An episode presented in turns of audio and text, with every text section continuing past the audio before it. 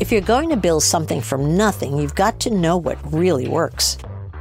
I took a one thousand dollars loan and built a five billion dollars business, and now I make smart investments in new businesses on Shark Tank. This is Barbara Corcoran, and you're listening to Business Unusual, presented by OnDeck Business Loans. This week on Business Unusual, I'm going to be answering all of the great questions you guys keep sending me in on business, life, how to move forward, how to jump over obstacles. Come on, I'm good at it, and I want to share my advice. But first, today we're talking emails, the main way that everybody in business communicates today. And we're going to talk specifically about an annoying little thing that's happening way, way, way too much, which is too many exclamation points, not periods. We're not talking those. Those guys are okay. We're not talking question marks, but we're talking about the emotive, ah, as in wow, with that thing, the exclamation point. Okay, listen to the difference of these two emails. Thank you. I'll get back to you soon. They both have exclamation points versus the other one. Hi, thank you. I'll get back to you soon, period. Well, I read you those two differences to make the point that exclamation points are needed to express exuberance and excitement.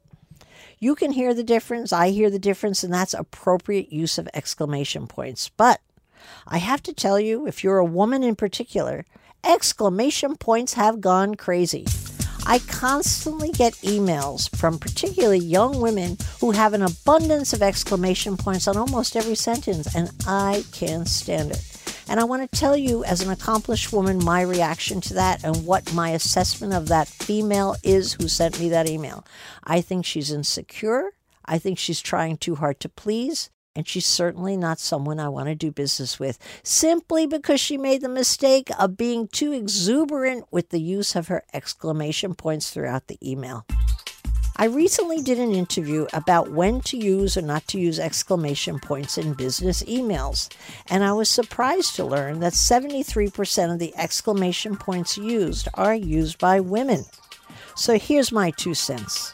There is a time and a place for an exclamation point here and there at work, but too many communicate the wrong message about you.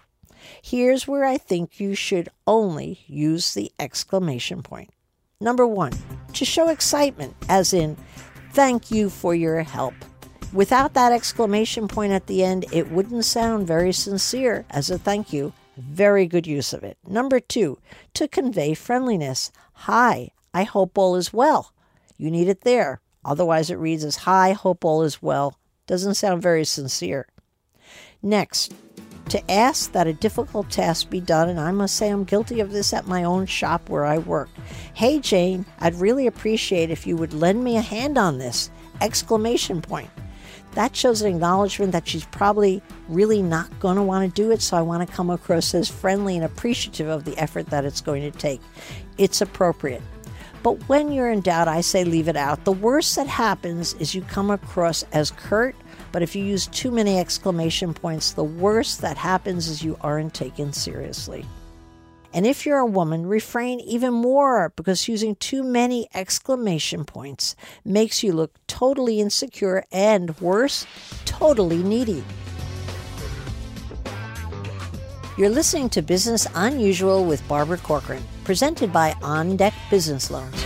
Here's a company all business owners should know about, OnDeck Business Loans. OnDeck delivers financing tailored to small business owners in as little as twenty-four hours, with term loans up to five hundred thousand dollars and lines of credit up to one hundred thousand dollars. OnDeck products are tailored to your specific business need with a wide choice of loan and payback options. It's a simple process designed to save you time. They have higher approval rates than traditional lenders like the banks. I've known the gang at OnDeck for years now, and I can tell you, they're the real deal. OnDeck has lent over ten billion dollars to more than eighty thousand small business owners, and thousands of them have reviewed OnDeck, giving them a nine point eight out of ten rating on Trustpilot and an A plus grade with the Better Business Bureau. Make your way over to OnDeck.com slash Barbara for a free consultation with a small business loan specialist to see exactly what kind of loan best suits your business. Go ahead, visit OnDeck.com slash Barbara.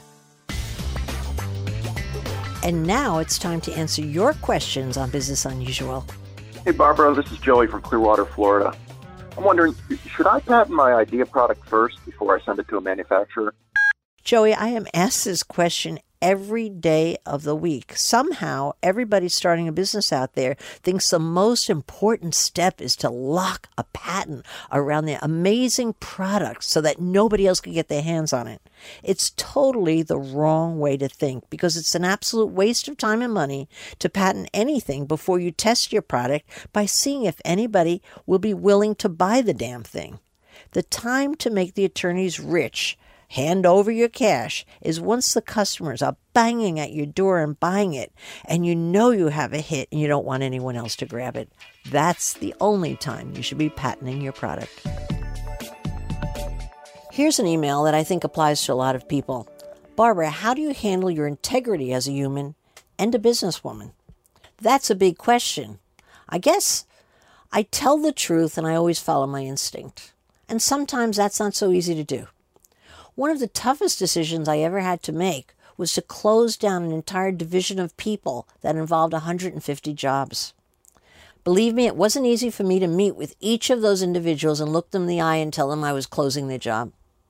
But I had to do it because I had a much larger company that I had to protect, and I knew if I didn't do it, I'd be out of business within six months. There was another situation where I sought out a brand new development of three hundred units that I desperately wanted to bring into my business. It was a new end of the business, and I knew if I could just get my hands on it and get it in shop, we would be off and running into a whole new portion of the real estate business. But something got in the way. The developer propositioned me and said if I would only sleep with him, that he would give me the development. I couldn't believe what I was listening to. So I told him to take a quick walk. I didn't want his development and walked away. And what do you think happened? I got the job anyway and kept my integrity intact. In hindsight, looking back at that, I think it was my integrity that actually got me the job, won the respect, and made me the money for my business. And I'm thankful every time I stay the course and go with what my gut says versus what the pressure is of the moment. And that's all the questions we have time for today. If you have a question, tweet it at Barbara Corcoran, and I may just answer it on a future episode. You've been listening to Business Unusual with me, Barbara Corcoran, presented by OnDeck Business Loans. Come back next week to hear more steps and missteps I took on the path to success on Business Unusual. Business Unusual is part of the iHeartRadio podcast network. Be sure to follow Business Unusual on iHeartRadio or subscribe wherever you listen to podcasts.